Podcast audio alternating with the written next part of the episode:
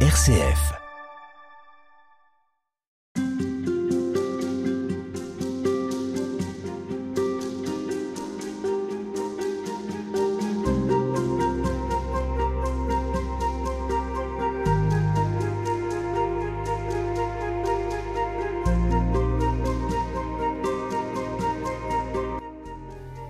Je crois à la vie éternelle, c'est dans le credo des chrétiens, mais à quoi croyons-nous véritablement?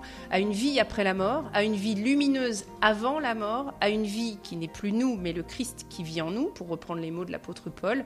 Eh bien, la fête de la Toussaint est l'occasion de revenir sur notre foi en la vie éternelle. Peut-on dire qu'elle commence dès maintenant sur terre? C'est ce que nous allons voir avec vous, Marina Copsidas. Bonjour. Bonjour. Vous êtes chrétienne orthodoxe, passionnée par les Écritures, avec une vie dans le monde des affaires, la vie de Marthe, et puis une vie de Marie à l'Institut supérieur de théologie des arts, euh, que vous avez euh, pu suivre à l'Institut catholique de Paris.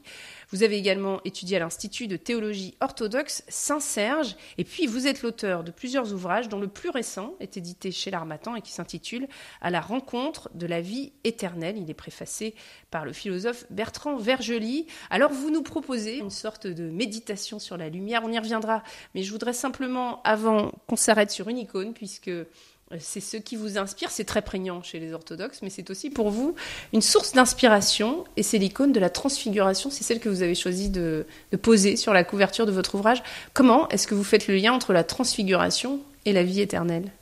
Parce que euh, la transfiguration du Christ, il faut dire que c'est deux événements dans l'histoire de l'humanité. Il y a eu la première euh, qui était donc euh, Moïse au Tabor, mais Dieu ne se fait voir que dans le buisson ardent et dans la nuée. Et dans l'Exode, on disait qu'on ne pouvait pas voir Dieu sans mourir. Or, là, au Tabor, c'est le Christ incarné, qui connaissait comme vrai homme, qui tout à coup se manifeste devant les apôtres comme vrai Dieu, dans une lumière éclatante, éblouissante, qui évidemment les terrifie un petit peu. Mmh. Et il ne faut pas oublier qu'il y a la présence de Moïse et de Élie à côté du Christ, qui montre bien la continuité entre l'ancienne alliance et la nouvelle alliance. Est-ce que vous comprenez que la vie éternelle, ce serait comme une rencontre avec le Christ? Est-ce que c'est -ce c'est ça que vous voulez dire? C'est une participation à la vie divine. Alors, il faut être Dieu pour vous donner une description très précise de ce que c'est que la vie divine. En revanche, cette, j'allais dire, cette manifestation du tabor vous montre comment Dieu, l'homme, Jésus, Jésus, se manifeste comme Dieu. Mmh. Au fond, c'est une façon aussi de, de pouvoir saisir que la vie éternelle ne nous est pas réservée après la mort. Non, elle est présente, c'est ce que dit très bien d'ailleurs Vergely, et c'est également ce que nous ont montré les mystiques, qui, dans un instant ou dans des instants, des moments fulgurants, mm -hmm. vivent une, une autre vie, une sorte d'autre vie.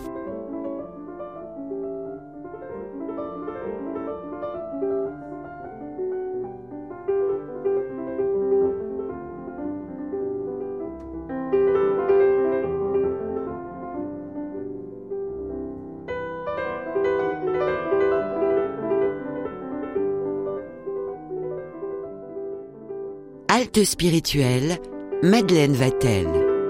On n'est pas tous des mystiques, donc euh, comment est-ce que nous, chrétiens, euh, on peut avoir cet euh, aperçu ou à minima cette idée que la vie éternelle peut commencer déjà maintenant sur Terre pour nous? Ah, Comment est-ce que... Déjà, il y a le, le silence. Le silence, le recueillement. Et pour moi, il y a une approche du, euh, de la vie éternelle, c'est par la beauté. Et quand on est devant un paysage et qu'on dit mon Dieu que c'est beau, au fond, une certaine, je dirais, communier avec la beauté de la création, on, on, est en quelque sorte en lien avec le Créateur. Avec ce qui est plus grand que nous, finalement. Exactement. Alors, la vie éternelle, c'est euh, aussi présent avant le Christ, notamment chez beaucoup de philosophes. Alors, qu'est-ce qui différencie euh, la vie éternelle telle qu'elle est comprise par les chrétiens de celle qui est présentée par les philosophes Alors les philosophes, je ne dirais pas trop, mais il y a certaines sagesses, si vous voulez, certaines sagesses, mais euh, on sait par exemple, alors, dans les, euh, civilisation ancienne mhm. qui avait conscience d'une vie ou une espérance d'une vie après la mort. Et l'exemple le plus extraordinaire, c'est l'Égypte ancienne qui nous ont laissé des témoignages tellement nombreux, euh, tellement euh, splendides d'ailleurs, et qui étaient des rituels et des croyances extrêmement fortes. Mm. Et euh, il y a, par exemple, voilà pour ceux qui veulent étudier, un livre des morts égyptiens et un livre des morts tibétains. Donc il y avait un rituel aussi dans d'autres civilisations. Euh, je crois que ça, vaudrait la peine, effectivement, de réfléchir, de travailler sur ces sujets-là. Je pense que aussi le taoïsme, il y a peut-être peut-être une mm. trace. Et alors, dans ces cas-là, on parle de la vie éternelle après la mort. Et vous, vous venez nous dire autre chose. Bah, en tout cas, le Christ vient nous dire autre chose. Alors, ça, c'est quand même une vision très chrétienne et bien sûr de la Trinité. Mm. C'est-à-dire qu'il y a Dieu, le Christ et le Saint-Esprit. Et n'oublions pas que le Christ nous a dit qu'il envoyait l'Esprit qui se manifeste de façon extraordinaire sur les apôtres au moment de la Pentecôte. Et d'ailleurs, euh, quand on lit attentivement euh, l'acte des apôtres, on s'aperçoit que euh, Paul ne prend ses décisions pour aller vers la Macédoine alors qu'il voulait aller vers Jérusalem, parce qu'inspiré par l'Esprit Saint. Et c'est cette présence-là. Oui, cette présence-là qui fait que euh, on est en, harmonie avec soi-même et avec le ciel. On va plonger un peu dans l'Ancien Testament parce que euh, sur cette question de la vie éternelle, vous invoquez Isaïe. On va en écouter un extrait pour euh, mieux comprendre comment il nous parle de la lumière, mais aussi de la vie éternelle, au chapitre 60, versets 1 à 3 et le 19.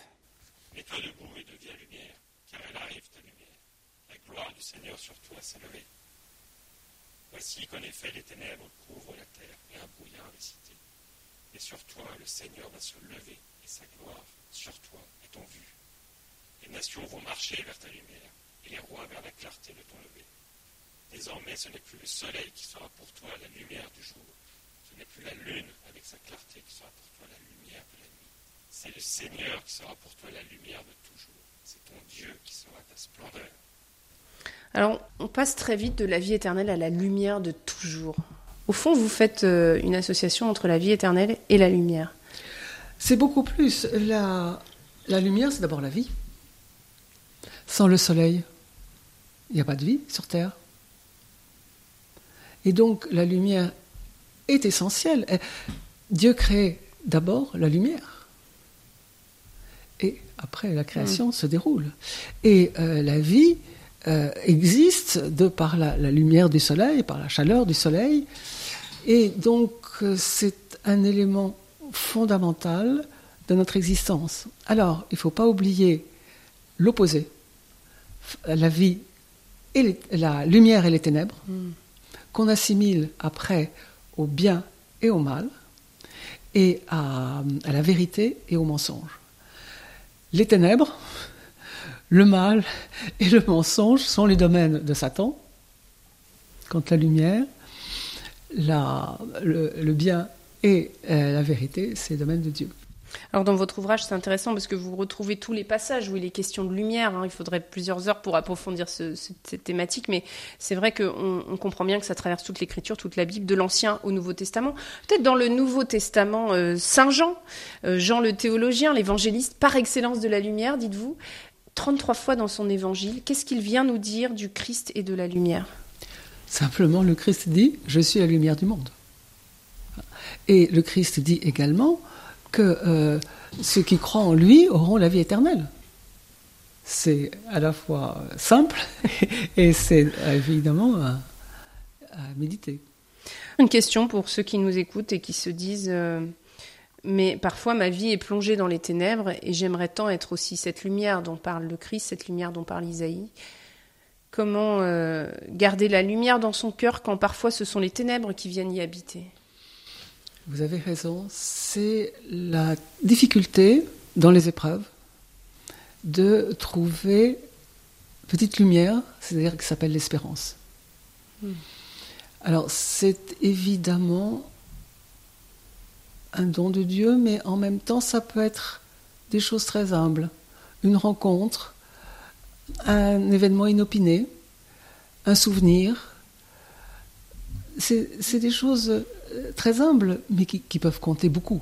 Je crois que là, il faut être attentif à la vie dans tous ces, aspects euh, multiples. Et puis on est invité, euh, justement, quand tout va bien, à être nous-mêmes des lumières pour les autres. Il faudrait, en tout cas, voilà. Et pas seulement des consommateurs. Et vous rappelez que ce terme de qui est très, qui est très beau, c'est le Christ lui-même qui appelle ses disciples, par leurs bonnes actions, à être des lumières dans le monde pour justement montrer comment, comme disciples du Christ, euh, ils, ils sont des hommes de bien, qui agissent bien, et à ce moment-là, ils sont une référence. Alors justement, pour nous on dit référence, mais le Christ dit une lumière. Et on le dit, on les appelle, effectivement, mm. vous avez raison, des Christophores.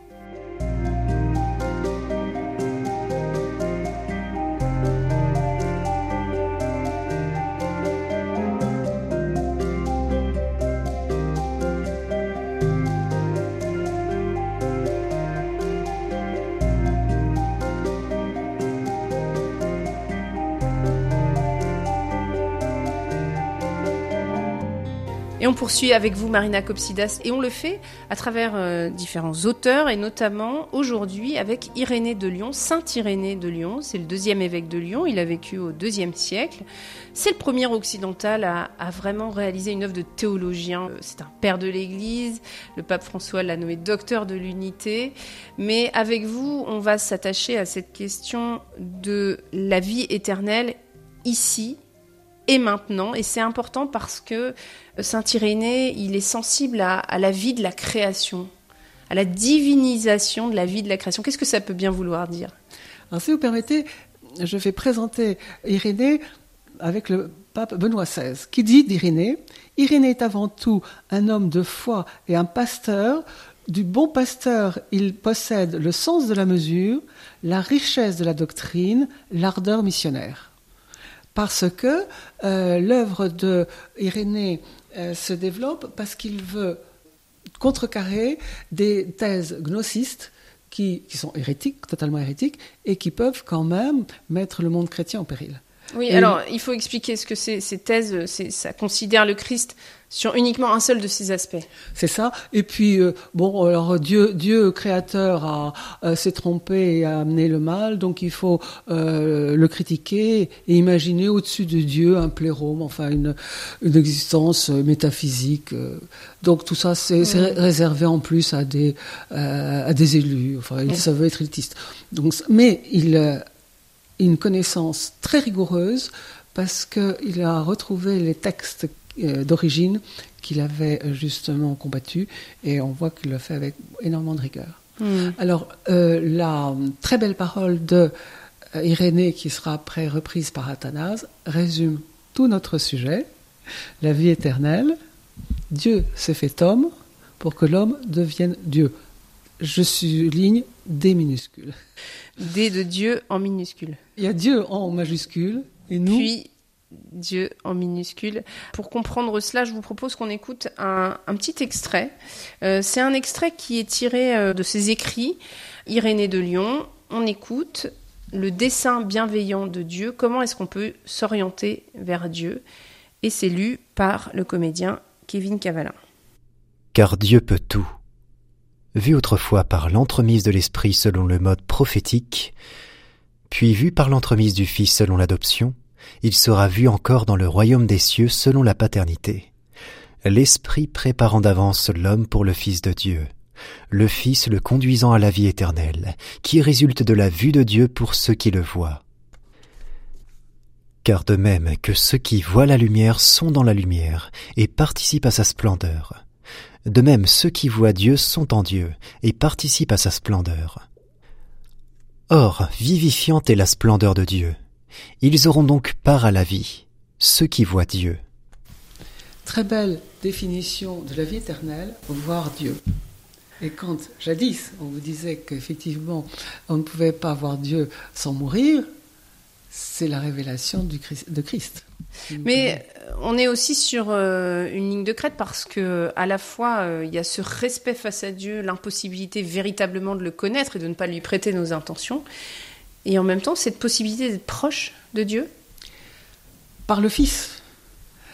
Euh, par, et par la communion. Il ne faut pas oublier que c'est par le baptême, le renoncement au péché et au mal, que euh, c'est par la communion. N'oublions pas, ceci est mon corps et ceci est mon sang. C'est ce que d'ailleurs euh, Bertrand Vergely dit très bien, c'est que déjà par la communion, nous participons à la vie éternelle. Et évidemment, euh, c'est alors, nous verrons avec un autre auteur, euh, c'est par euh, aussi la prière. Qu'est-ce qu'on appelle le dessein bienveillant de Dieu? C'est une expression qui revient souvent chez Saint Irénée. Qu'est-ce que c'est le dessein bienveillant de Dieu? E, D-E-2-S-E-I-N.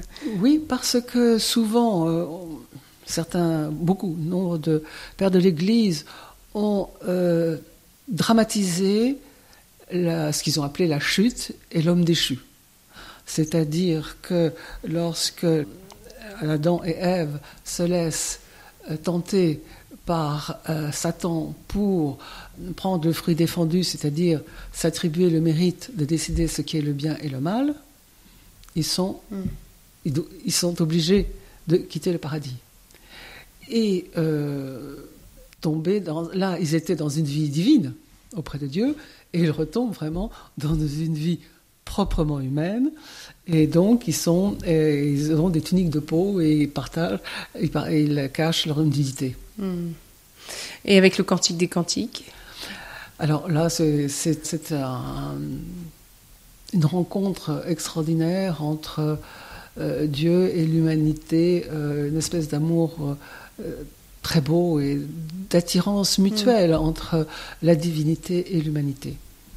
Mais euh, le dessin bienveillant, euh, selon Irénée, c'est vraiment cette humanité qui, bien qu'étant imparfaite, c'est ça qui est très beau chez Irénée, il trouve normal que l'enfant, il il compare l'humanité un petit enfant qui est appelé à grandir, et comme il n'est pas né parfait, et il sera forcément euh, obligé de faire des erreurs ou des péchés.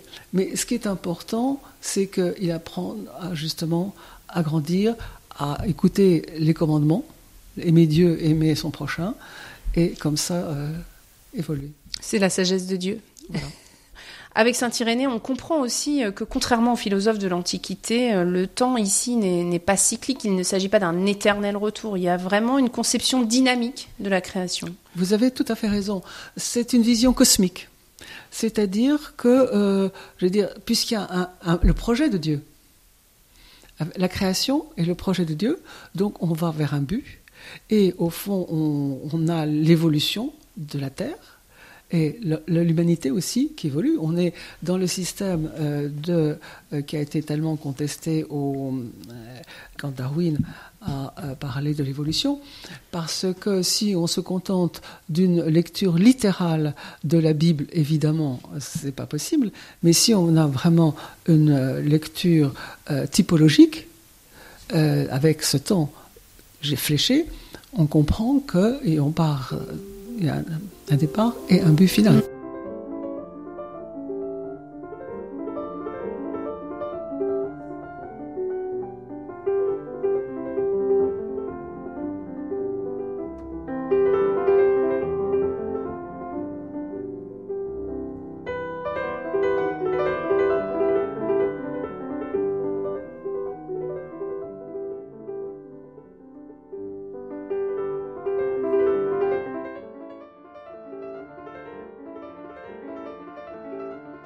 Marina Copsidas, est-ce que ça change la perception que Saint Irénée propose de la vie sur Terre?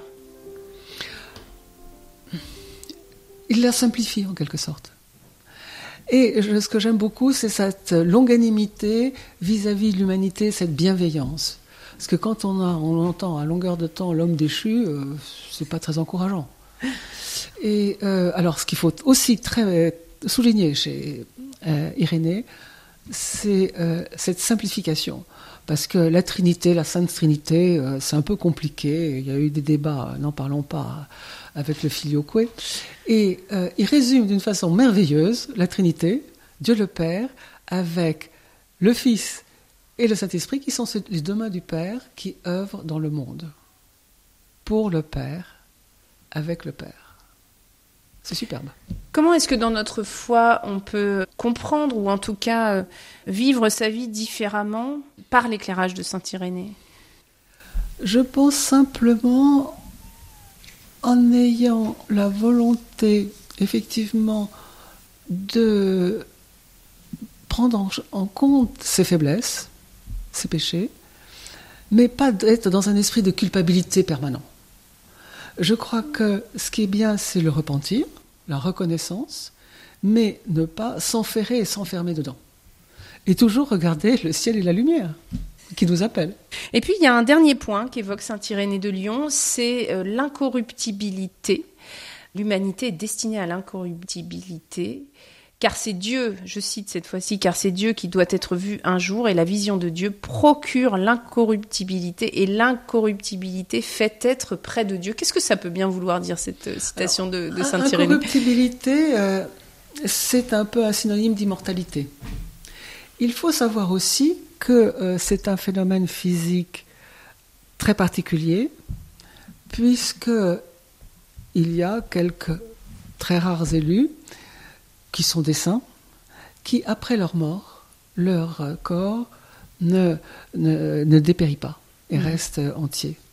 Et ça, c'est un phénomène, on va dire, mystique, euh, que, reconnu aussi bien chez les orthodoxes que chez les catholiques. Et il y a des cas assez récents, d'ailleurs, comme par exemple le pape Jean XXIII, je crois, euh, du côté orthodoxe, il y a un saint qui s'appelle Saint Alexis d'Ugine. Donc, et dans, dans, la, dans le passé, il y a eu énormément. ils, sont, ils, sont, ils sont plusieurs centaines qui sont euh, répertoriés. Et c'est un phénomène je, certainement inexplicable. ça, c'est l'incorruptibilité, j'allais dire, dans sa sens physique, mais aussi dans le sens spirituel. C'est-à-dire que l'homme est élevé dans sa nature profonde, dimension la plus spirituelle, à, jamais. Hmm, vous diriez que c'est un signe visible finalement de l'immortalité de l'âme. Voilà, c'est ça.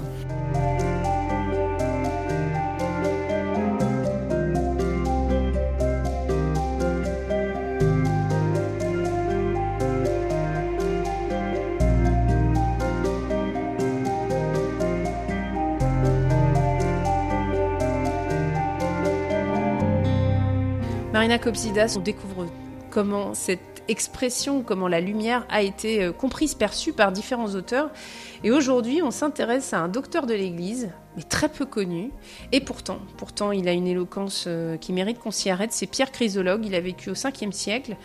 Et vous vous êtes penché sur euh, ses commentaires de la résurrection de Lazare notamment de la passion, de la résurrection. Ça vous a, ça vous a vraiment intéressé? Qu'est-ce qui vous a surpris chez, chez Pierre Chrysologue?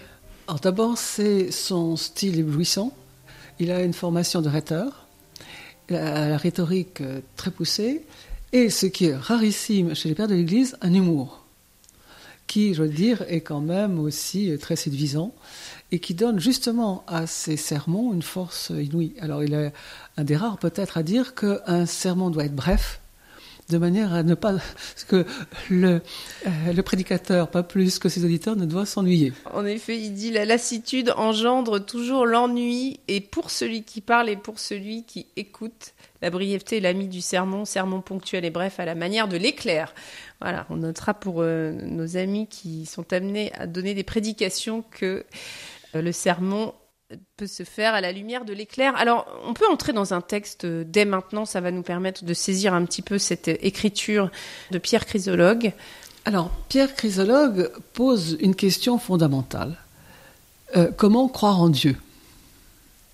On voudrait, la plupart voudraient que ce soit une démonstration, que notre belle et formidable petite raison puisse maîtriser euh, dans ses raisonnements la réalité de Dieu.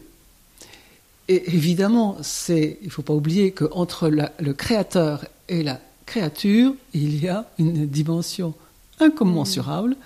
Et c'est là où cette petite prédication de euh, Pierre Chrysologue sur la foi est quand même assez remarquable, parce qu'il montre comment ce qui est incroyable, euh, et pourtant, la base même de notre foi. Halte spirituelle, Madeleine Vatel.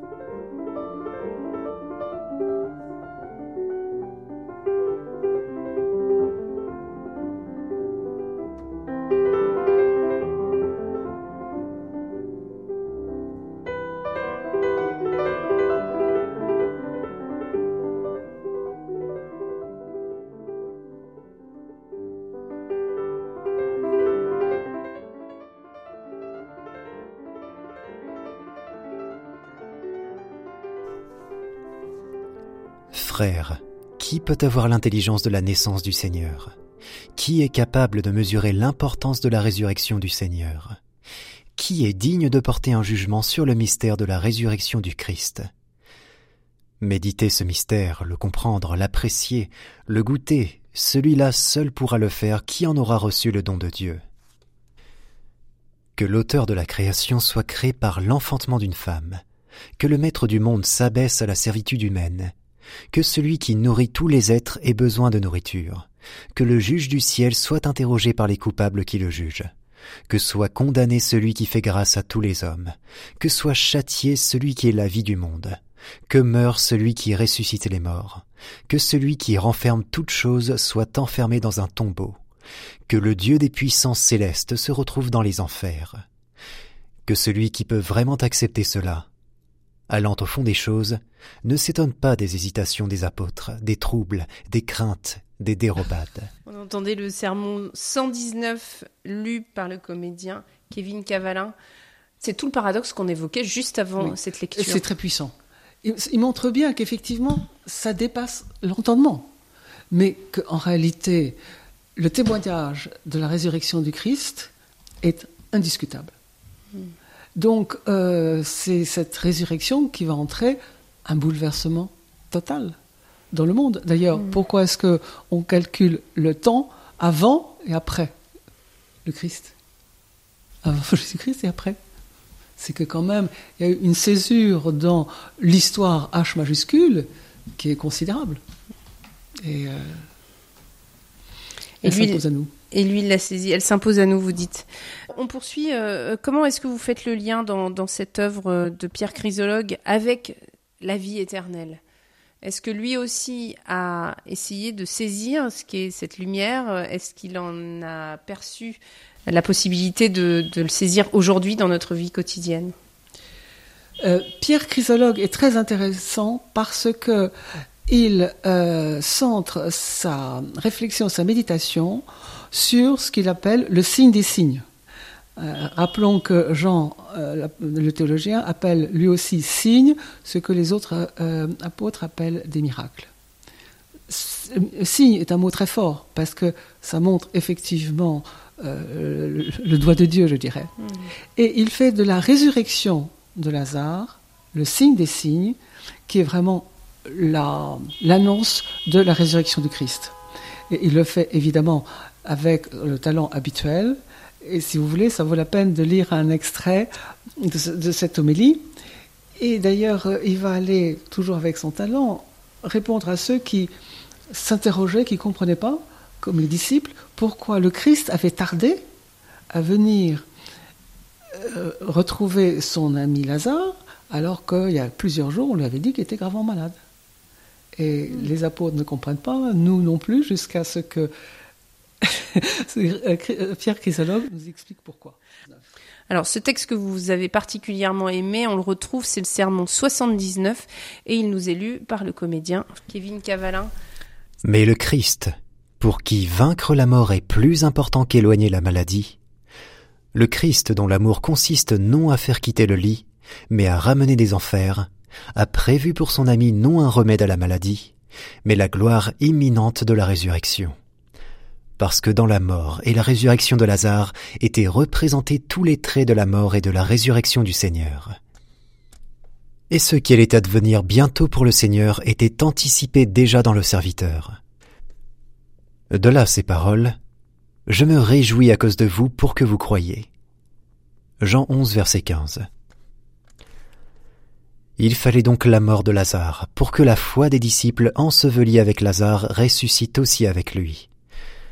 Je suis, dit la résurrection. Jean 11, verset 25. Et pourquoi je suis la résurrection et non c'est moi qui ressuscite? Pourquoi? Parce qu'il a assumé l'homme, il a assumé la mort, qui, en donnant un ordre, ressuscite un seul homme, et en se relevant lui-même les ressuscite tous. Voilà quelle belle façon d'annoncer la vie éternelle. En se relevant les ressuscite tous, tous y compris euh, ceux qui ne croyaient pas en lui. Là, c'est le mystère. Il est certain que dans les évangiles, c'est une parole qui revient souvent, que ceux qui croient en, Jésus-Christ seront sauvés. C'est une parole que euh, Paul dit souvent. Mais alors, pour ce qui est quand même la résurrection des morts, je voudrais envoyer, renvoyer tous nos auditeurs à ce merveilleux chapitre euh, de Saint Paul dans la première épître aux Corinthiens, qui est le chapitre 15, qui est un chapitre entier dédié à la résurrection du Christ, qui amène, j'allais dire, notre réflexion à la résurrection des morts. Hmm. Et les deux sont intimement liés, parce que le Christ est ressuscité, nous ressusciterons.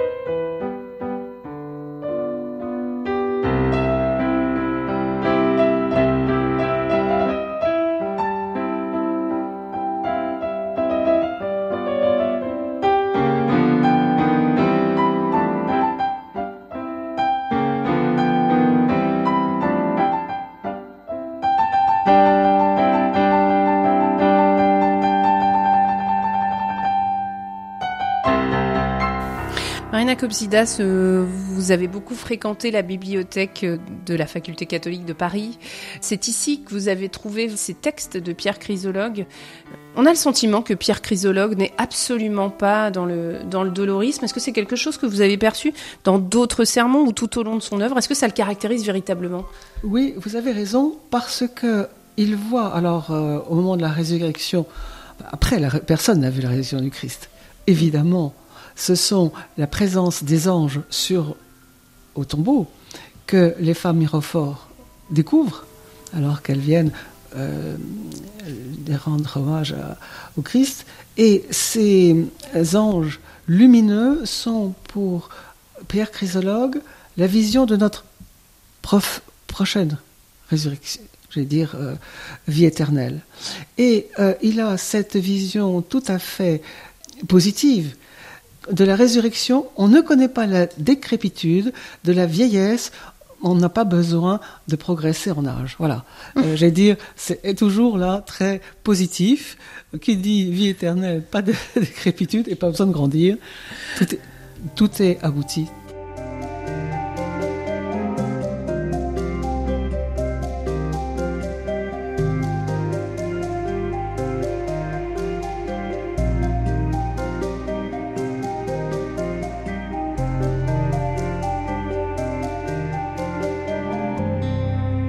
C'est Simon, le nouveau théologien, qui euh, va nous intéresser.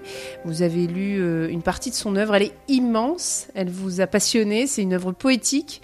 Vous diriez que finalement, Simon, le nouveau théologien, a réussi à, dire comme un poète, ce qui euh, est parfois de l'ordre de l'indicible? Vous avez raison, tout à fait. Soulignons qu'il est le troisième à avoir ce nom de théologien, après l'apôtre Jean le théologien, un très grand père de l'Église qui s'appelle Grégoire de Naziance et euh, Siméon, le nouveau théologien. Hmm. Pourquoi est-ce qu'on dit le nouveau théologien? Il a vécu au, 9e, 10e siècle, 849-1022. C'est venu dans son entourage, très, euh, je dirais, euh, spontanément. et, l'Église, l'Église l'a reçu comme tel, compte tenu de l'importance de son message. Vous nous dites qu'il n'y a que trois personnes qui portent ce nom théologien. Pourquoi? Tradition de l'Église, mystère de l'Église. La puissance, euh, bah, Jean le théologien, bien sûr. Mais les deux autres, euh, qui sont des deux, euh, pas disciples du Christ, sont sans doute par la- le rayonnement de leur œuvre Hmm. euh, et leur message. Alors on se penche euh, sur les écrits de Simon, le nouveau théologien. C'est un, théologien qui va chercher à travers sa communauté à, à conduire chacun à rencontrer le Christ. Il est euh, un, un jeune homme né dans une noble famille et son père le destine à faire une carrière à la cour de l'empereur. Donc il est destiné à une vie brillante, euh, presque on pourrait dire fastueuse, mais il a en lui euh, une foi déjà très profonde et une recherche de sens. Il fréquente assez souvent un monastère où il rencontre un, moine euh, qui, qui s'appelle euh, Siméon le Pieux. Son nom dit déjà beaucoup de choses, qui lui-même, paraît-il, était un mystique. Et c'est la vocation de ceux qu'on appelle des pères spirituels, c'est de donner aux, croyants qui cherchent un petit peu, qui se cherchent, une parole de vie. Et cette parole de vie, euh, il la transmet à travers euh, Marc Lassette, et c'est euh, relativement simple. Il lui dit de rechercher dans sa conscience, et que tout ce, ce que la conscience lui dit, il faut le faire. Ça paraît à la fois simple, mais également très exigeant, et ce sera le fil conducteur de la vie de euh, Siméon. Est-ce que c'est une façon de lui dire que Dieu est en, en chacun de nous? C'est, vous avez raison, c'est une façon aussi de dire. Il faut le chercher. Il faut le chercher. J'allais dire à la fois à l'extérieur, mais au, au fond de nous-mêmes. Et donc, euh, il va continuer euh, sa vie mondaine, en fait, dans le monde, euh, euh, ce à quoi son père le destinait, tout en poursuivant sa recherche spirituelle. Et il lui arrivera quelque chose de tout à fait étonnant. C'est une expérience mystique éblouissante alors qu'il est un jeune homme, un simple laïc. En général, l'expérience mystique est quelque chose de rarissime qui est vécu par des ascètes qui ont des vies extrêmement retirées euh, au fond des déserts euh, et qui, qui euh, livrent totalement livrés à, à leur vie de prière. Et là, à 20 ans, et il l'a très clairement décrit cette première expérience mystique qui précède nombre d'autres euh, expériences. Il en, il en décrira une ou deux dans ses écrits.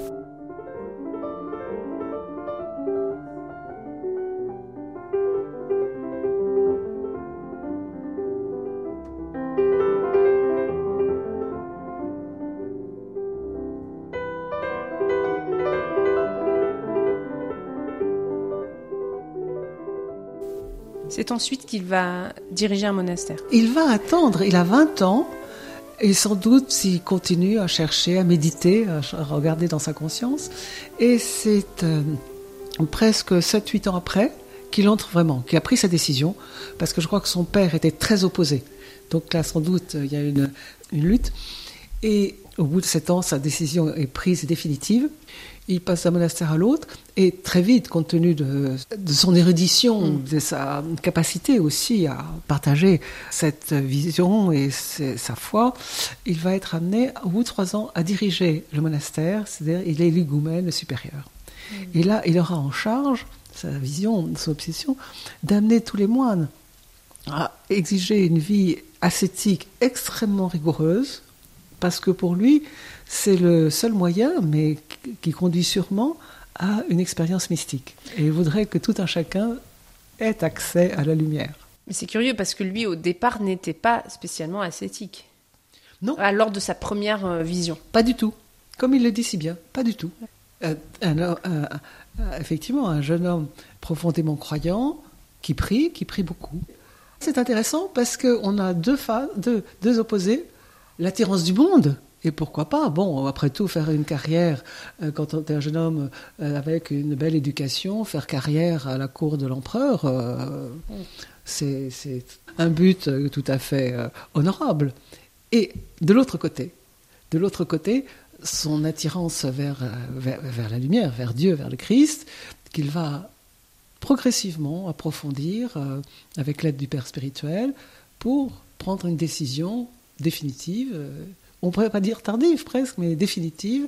Et C'est tout sauf un, quelqu'un qui, qui réagit, qui est, euh, Alors cette belle histoire de Siméon, le nouveau théologien, on va la découvrir notamment euh, à travers euh, un extrait que vous avez sélectionné, que vous faites figurer dans votre livre, à la rencontre de la vie éternelle. C'est simplement une précision dans cet extrait. On va commencer par parler d'un certain Georges. Qui est ce Georges? Georges, c'est lui, c'est son nom de baptême. Et quand il va entrer dans la vie monastique, il prendra comme nom de moine celui de son père spirituel. C'était Siméon le Pieux, et lui, il sera Siméon, qu'on appellera plus tard le nouveau théologien. Mais il s'appelait Georges de son nom de baptême. C'est le récit de sa première expérience mystique. On peut écouter cet extrait. Et c'est lu par le comédien Kevin Cavalin. C'était un nommé Georges, guère avancé en âge, autour de vingt ans, qui habitait Constantinople. Beau de figure, l'habit, l'allure et la démarche très recherchés, que d'aucuns en concevaient à son sujet de méchants soupçons. De ces gens qui ne voient que l'enveloppe extérieure et jugent en mauvaise part la conduite d'autrui. Un jour, il était donc debout et disait Ô Dieu, sois propice à moi pécheur, d'esprit plutôt que de bouche, quand soudain sur lui brilla d'en haut avec profusion une illumination divine qui emplit entièrement l'endroit. Là-dessus, l'adolescent ne se rendit plus compte, il oublia s'il était dans une maison ou s'il se trouvait sous un toit. Car il ne voyait de toutes parts que de la lumière. Avait-il seulement les pieds sur terre? Il ne se rendait pas compte, et il n'y avait en lui ni crainte de tomber, ni souci du monde, et rien de ce qui atteint les hommes et les êtres doués d'un corps n'atteignait alors sa pensée mais tout entier présent à la lumière immatérielle et lui-même, à ce qui lui semblait devenu lumière, oublieux du monde entier, il fut inondé de larmes, d'une joie et d'une allégresse inexprimables. Ainsi, au coucher du soleil, sensible succède cette douce lumière de l'astre intelligible, certifiant d'avance et garantissant la lumière sans déclin qui doit lui succéder. Et c'est normal, car l'amour de ce qu'il cherchait l'avait fait sortir du monde, de la nature, de toutes les réalités, avait fait de lui tout entier la chose de l'esprit, une seule lumière, et cela alors même qu'il habitait au milieu de la ville, avait la responsabilité d'une maison, le souci d'esclave et d'homme libre, et que toutes ses actions et occupations étaient accordées à la vie présente. Oui, on plonge, vous le disiez, dans la vie d'un homme euh, presque ordinaire. Exactement. C'est le, je vais dire, les deux extrêmes qu'il montre d'ailleurs avec euh, beaucoup de, de talent euh, dans ses écrits, et comment la tension qu'on peut dire qu'il y a entre ces deux extrêmes de sa vie euh, d'homme dans le monde et de sa vie de mystique. Qu'est-ce qu'il dit de, de la Trinité? On l'évoquait en tout début d'émission. Comment est-ce que lui, il il l'a décrit? Ben, pour lui, pour finalement tous ces grands hommes de foi mystiques, la présence de l'esprit est essentielle. C'est par l'esprit qu'il communique. Il, c'est au fond, c'est par l'esprit qu'il reçoit la grâce de Dieu et qu'ils sont ouverts à cette grâce. Sans l'esprit, ils sont déconnectés, dirais- dire. Et on va laisser le dernier mot à Simon, le nouveau théologien. Merci beaucoup, Marina Kopsidas, d'avoir été avec nous tout au long de cette émission. Et je laisse euh, ces dernières phrases, cette conclusion à Simon, le théologien. Le commencement de la vie pour moi, c'est le terme, et le terme pour moi, le commencement. D'où je suis venu, je l'ignore, où je suis, je ne sais. Et maintenant, où je m'en irai, je ne puis le connaître, malheureux. Je n'ai terre de la terre et corps d'un corps corruptible, oui, d'un être corruptible. Et mortel que je suis, je passe un peu de temps sur terre à vivre dans la chair et je meurs. Et au sortir de cette vie, j'en commence une autre. Je laisse dans la terre mon corps destiné à ressusciter, à vivre sans fin jusque dans les siècles.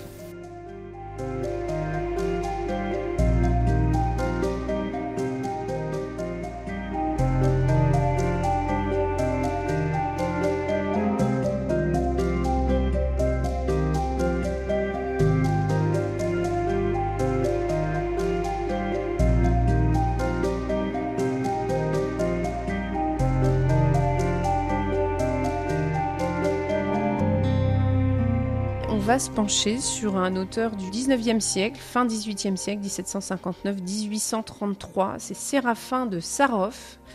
Et Séraphin de Sarov, lui, il est convaincu que la lumière du Christ demeure en nous. Et vous avez une, citation que vous aimez bien de, de Séraphin de Sarov. Ma joie, Christ est ressuscité. Ma joie, Christ est ressuscité. Ça veut dire aussi que c'est aussi notre joie? Bien sûr, c'est notre joie, pas tous, parce que la résurrection du Christ est l'annonce de notre propre résurrection plus tard. Et donc, euh, cette, cette, nouvelle, c'est. On, on, oublie que euh, l'évangile, c'est la bonne nouvelle. Et qu'est-ce que c'est que cette bonne nouvelle? C'est le royaume de Dieu auquel nous sommes appelés. Vous parlez au futur est-ce que le royaume de Dieu n'est pas pour vous déjà dès maintenant, ici-bas? Plus difficile à dire. Il y a des moments bah, de joie. La joie, effectivement, a une façon, effectivement, de d'anticiper le royaume de Dieu. Je vous ferai une parenthèse parce qu'on fête les 400 ans de Pascal et que la nuit de feu qu'a vécu Pascal est à ce niveau-là tout à fait exemplaire. Et, euh, Alors pourquoi Il faut détailler il, vit une, très, très brièvement euh, quelques heures de mystique où il est plongé dans une. Le premier mot qu'il dit, c'est le feu. Dieu est incandescent. C'est ce que dit, je crois, sa fin de euh, Dieu est feu. Et il est plongé dans une impression de joie, de paix qui sont surnaturelles. En réalité, c'est une rencontre avec le surnaturel qui place euh, les hommes qui ont cette chance-là, les mystiques, dans un esprit de, béatitude. Alors, Séraphin de Sarov, il se trouve que justement, c'est une personnalité très gaie, très joyeuse. Et cette joie, elle vient d'un esprit d'enfance. Ah, il vient d'un esprit d'enfance, c'est vrai, mais ce qui caractérise quand même euh, Séraphin de Sarov, c'est que c'est un, un ascète, un ermite qui a vécu d'une façon absolument plus que rigoureuse, euh, qui dépasse un peu le commun des mortels, puisqu'il va se faire moine, il décide à 19 ans de rejoindre un monastère euh, qu'on appelle le désert de Sarov. Pourquoi? Parce que les premiers grands ascètes étaient dans les déserts égyptiens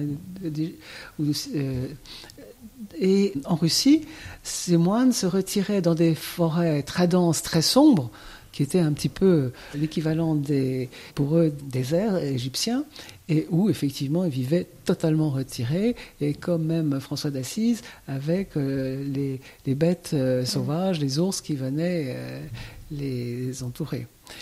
Et il va vivre mille jours à prier, debout ou à genoux, et au bout de 16 ans, quand il revient encore, euh, euh, il n'était pas loin du monastère, il pouvait venir quand même aux offices et évidemment communier.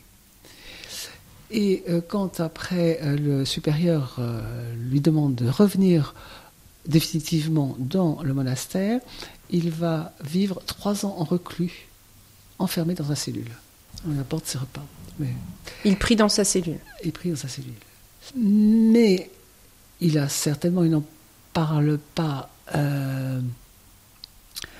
Il a des expériences mystiques absolument euh, extraordinaires. On dit quand même euh, la mère de Dieu, il rencontrait la mère de Dieu.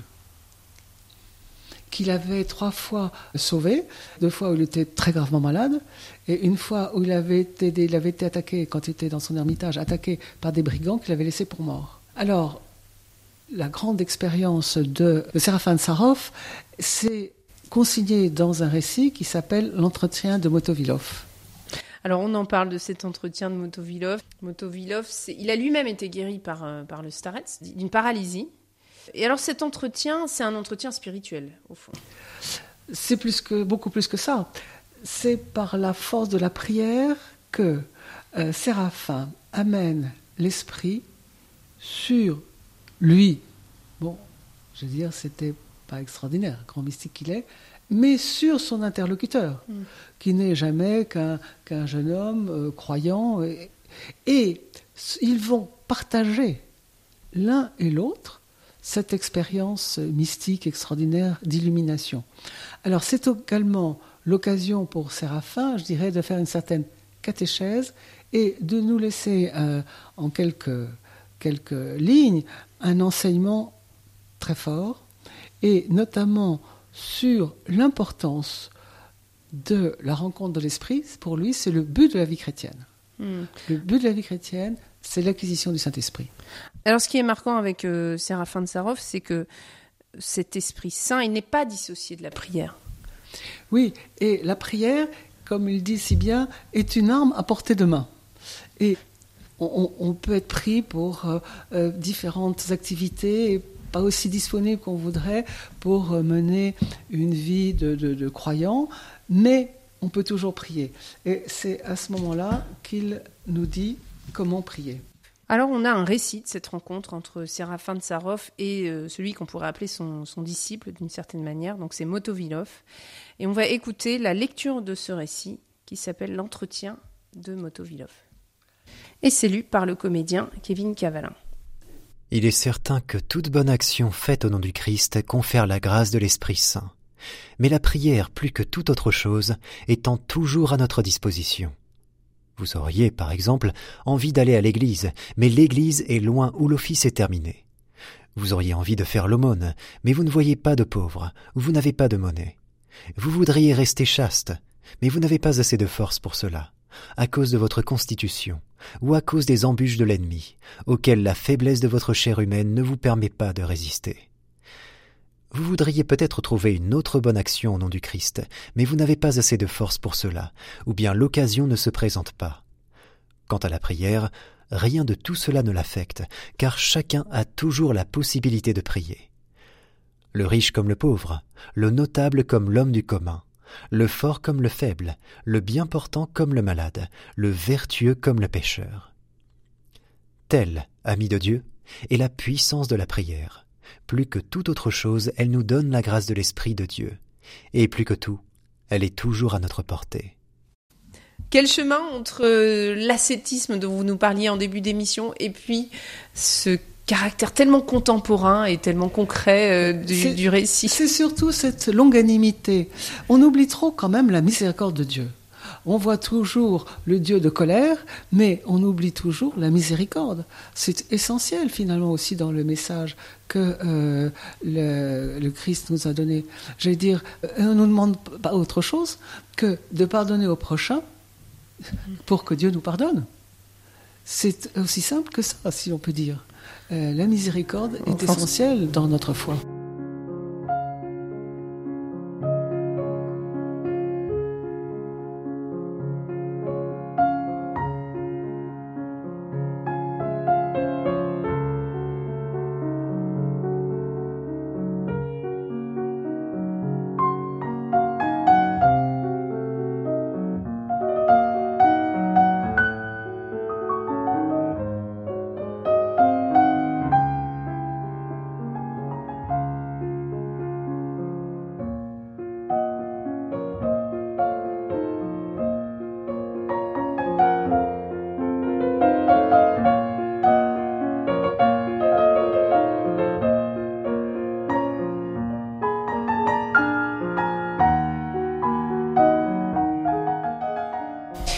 Marina Kobzidas, comment est-ce que Séraphin de Sarov articule le vécu et en même temps cette aspiration à autant de spiritualité?